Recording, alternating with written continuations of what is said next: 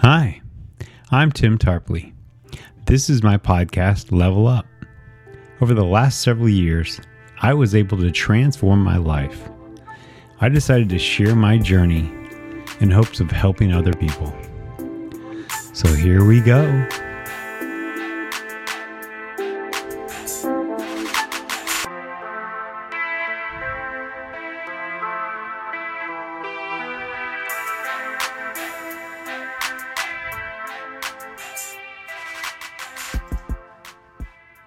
Hey guys, welcome back. So if you haven't noticed, I have some new music. If you're listening to the podcast version, there's some new music that my friend made, Richard Perez. Needed some custom music and he whipped some up in like seconds.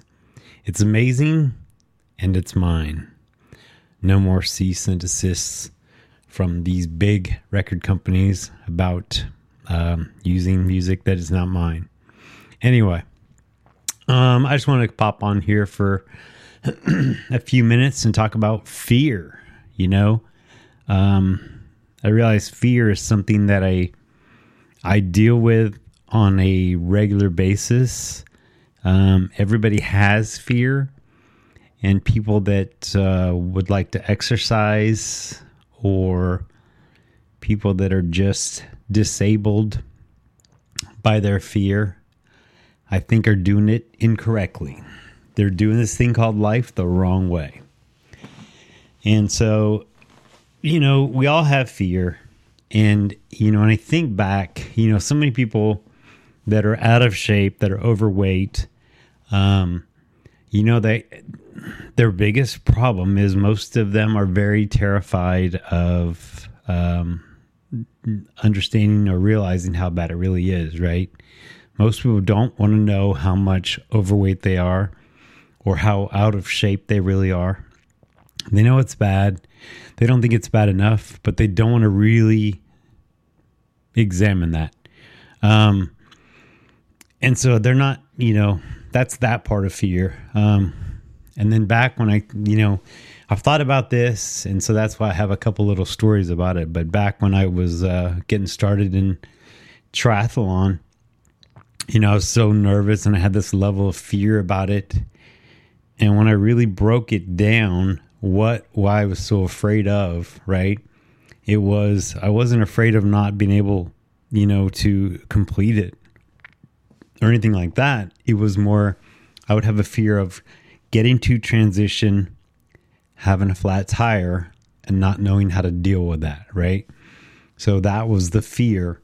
But then I realized with that situation that, fear is just like a warning signal, and you have to know how to address it and use it in your favor.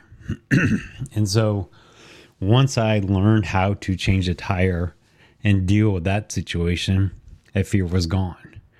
So that's where, I think fear is a good thing.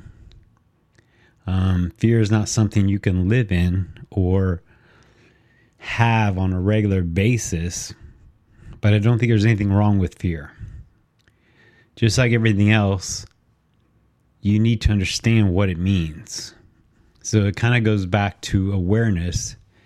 And whenever you're feeling something, you need to be aware of what that actually means in that situation.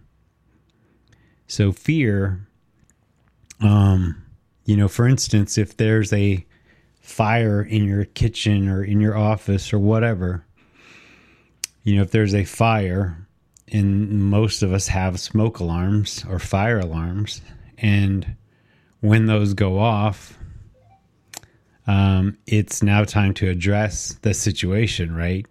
Meaning either put the fire out on the stove or get the toast out of the toaster or evacuate because there is a fire somewhere and you don't know what to do. Or there's nothing you can do. But so that's where that smoke alarm, that fire alarm is our fear. So there's a problem somewhere with smoke or fire, meaning too much of it. The alarm goes off, that's fear. And then fear is telling you, hey, something's not right, or something's not like it's supposed to be, or you don't understand what's going on and you need to stop and figure out what it is. So your fear is, I think it's good for you. And I think it's something you have to be, just address. And if you're, and I kind of, fear and stress kind of go hand in hand for me. I don't know that I'm very fearful of many things anymore. But I think people that are, I just talked to a friend yesterday and she's fearful of COVID. And plane flying over, she's terrified and afraid of COVID. And so she's been in her house this whole time. And I think you have to even look at that and understand what that means too. If you are afraid, what are you afraid of? I think most people are afraid of dying. And I think if you're afraid of dying, that really means you're afraid of either not finishing what you're supposed to finish, or you're afraid of not being able to do something again. So when you take that into, an example, then, is what you're avoiding or afraid of worth what you're missing? And I my train of thought is that if I was afraid of getting COVID and I was afraid of getting and dying, right? That's the big fear. Then I would be afraid of that because I wouldn't be able to hug a loved one again or see one of my family members again. And I think that's where people are most terrified or afraid. But if you really look at that and think, okay, if that's what I'm so afraid of, and you avoid contact or avoid interaction with people or the world, and then, something else happens, they're hit by a car or they're tragically, leave us, then was it worth it? It's one of those things. I think you really have to examine, what you're afraid of and then really deal with it accordingly. I think it's one of those things, I don't understand that level of fear. I understand it's serious. And if, you've got some things you need to get done in this world, then that's definitely, living's a priority, right? But I think you just have to examine that. And I don't know that that's a good place to be, being that afraid. So just kind of my thought on that. But fear, fear can be your benefit. But then you have to, I think, look at whether fear is rational. Is it a rational fear you have? If you're afraid that every time you get on a bicycle, you're going to crash. Is that rational? I know people who are just can't get back on the bike. They're afraid of death because of a crash they've had in the past. And I think you have to look at that fear. And I think that really means, the bigger picture is they were probably in an accident. They don't know what happened. And because they can't identify how it happened or why it happened, then they don't know how to prevent it. And so I think that's one of those things you got to just be, just be conscious of that fear and address it, I mean, we've all been there. We've all had it. So I think it's just one of those things, what are you really feeling? Fear's good. And you've got to just use that as a warning light. Warning light on your dash of your car, smoke detector, in your house. What's it telling you? Telling you, hey, you need to pay attention to this or else, you're going to be in trouble.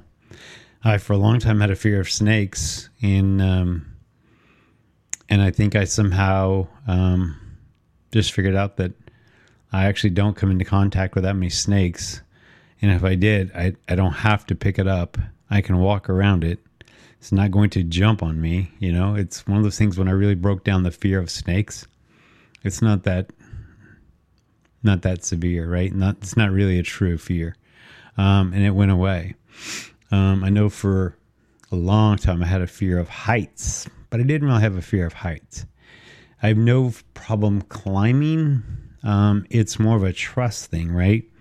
So if there's a ladder that is sturdy or a scaffolding that's sturdy or something like that, I can, if I can hold onto it with my hand, I can climb up comfortably. I'm not afraid of that.